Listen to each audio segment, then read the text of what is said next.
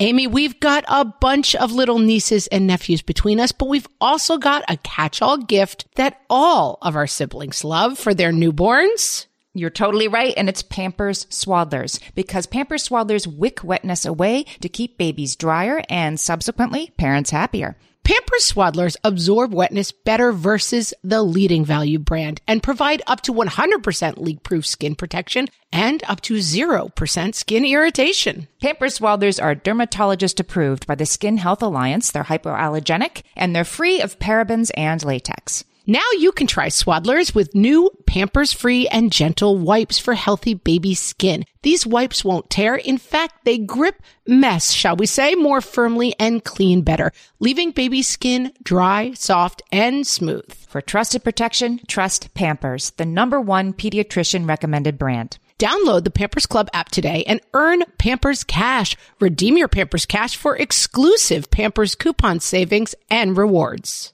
Only redeemable via Pampers Club. Pampers Cash has no cash value. Welcome to Ask Amy from What Fresh Hell, laughing in the face of motherhood, solving your parenting dilemmas one question at a time. This week's question is from Brittany. She emailed us at questions at whatfreshhellpodcast.com. Always a good place to send your parenting questions. And Brittany asked, how long should we wait to get our kids a cell phone? I have a 13 year old boy who begs on a regular basis for a cell phone because all kids have one. He has a tablet and a computer, so it's not like he can't contact his friends or me if need be. But I'm just not comfortable with him having access to the world, or more importantly, the world having access to him 24 7. Brittany, this is one of the most complicated parenting questions that I have come across yet. And I think there's a lot of points on both sides, so I'm going to argue both sides on this. In addition, this is another question similar to the homework question for a couple of weeks ago, where I have an answer for regular times and then a slightly different answer for pandemic times.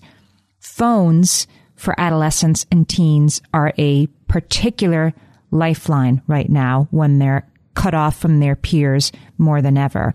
They're not seeing their friends in person. I don't know if your if your son is attending school in person or not, but I bet it's at least some not quite as good version of what it usually is. And at least some of my kids are attending school fully remotely, and their uh, Snapchat connections are the only place they see their friends. But my kids are older than your kid. So phones are something that kids, by the time they're 13, most of them have. I looked this up. There was a 2019 Cell Cell survey. So I guess it's a, on the side of cell phone survey, but it did show that by the age of 13, 80% of American kids have one. So your kid is an outlier statistically. That doesn't mean it's a bad thing. It just means that most of his friends probably do have a phone and he's not lying when he says that. And that's important because right now, like I said, they're being cut off from their friends. Uh, Dr. Lisa Damour was on our show a couple months back, and she actually said, be very careful during this time of taking the phone away from your adolescent or teen as punishment. Because that's just sort of the first thing we go to. It's certainly the first thing I go to. Give me your phone when they're being bratty. But that during this time means being completely cut off from peer contact. That's very different from when they're walking to school and hanging out in the cafeteria every day. In my house, kids got their first phone at 12. That was the big present for the 12th birthday. It was when they were just starting to want to walk home from school or walk to soccer practice by themselves. And I felt comfortable with it. At least I felt like we were in the main if I had my misgivings. Right now, Brittany, I probably would err on the side of giving my child a phone. Even though the usual reasons for being a phone, like in our case, it was, well, you're 12 and you're going to start doing things by yourself, so here's a phone. Those reasons don't exist right now. But like I said, on the other hand, there are the reasons of connection that exist even more right now. You also mentioned that your son has access to a tablet and a computer. Maybe he's gaming. So the internet access is something that is already occurring. And if they're doing home schooling, remote learning of any kind, they're also on the internet for that. So too late as far as him having access to the internet. But as you say, the, the rub is the 24 7 thing that's a reset and it's important to have rules around that. And I need to do this again in my house. The phones sleep in the kitchen. This is how we do it in our house that we take the phones from them at bedtime. These days, I might go to bed before some of my teenagers, but that's the rule. The phones sleep in the kitchen. Do they abide by it every single night? No. Does it more or less work? Yes. And of course, the tricky part is you have to practice what you preach. I like to look at my phone until the last second before bed, but it's not good for me anyway. So keep it in the kitchen. Now, I'm going to take the other side on this. We're going to talk in the episode this week about when to be that mom. And this is a case where you get to be that mom.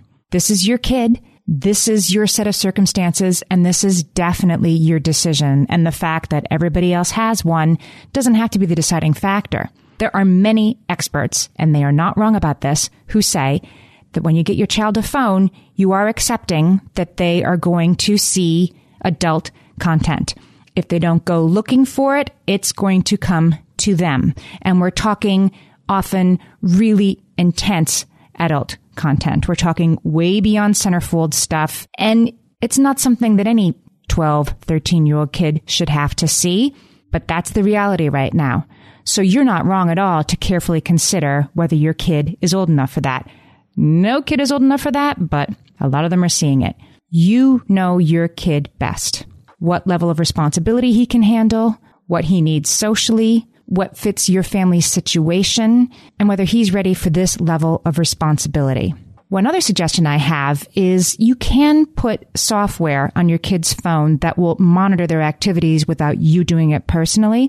I use the Bark app and I'll put the link in the show notes. I really like the Bark app because it, once it is installed, it runs on the programs on your kids' phones and it will alert you if there's talk of bullying or sexuality or drugs or alcohol, anything inappropriate. It's a pretty smart algorithm. It's only pinged me a few times, and usually it's a very funny misunderstanding of what was actually going on in the photo or text. But I love that that exists because I could sell it to my kids as I'm actually giving you more freedom. I'm not going to look at your text all the time, but this is going to let me know if there's a situation that's going on that I need to get involved with. They've accepted it and it's worked very well for my kids. And on the way in, because your kid wants the phone so much, this is the time to set the rules. He will probably say yes to any sort of restriction or rule that you wish to place on it because he gets to have that magic object. So I've presented a lot of sides. This one, I'm not going to tell you what I think you should do because there are just too many variables. I think it's up to you. I hope that helps, Brittany. I can't tell you what the perfect answer is, but I can tell you what you should consider along the way. Send us your parenting questions and we might answer yours next. Email us questions at whatfreshhellpodcast.com. Thanks for listening.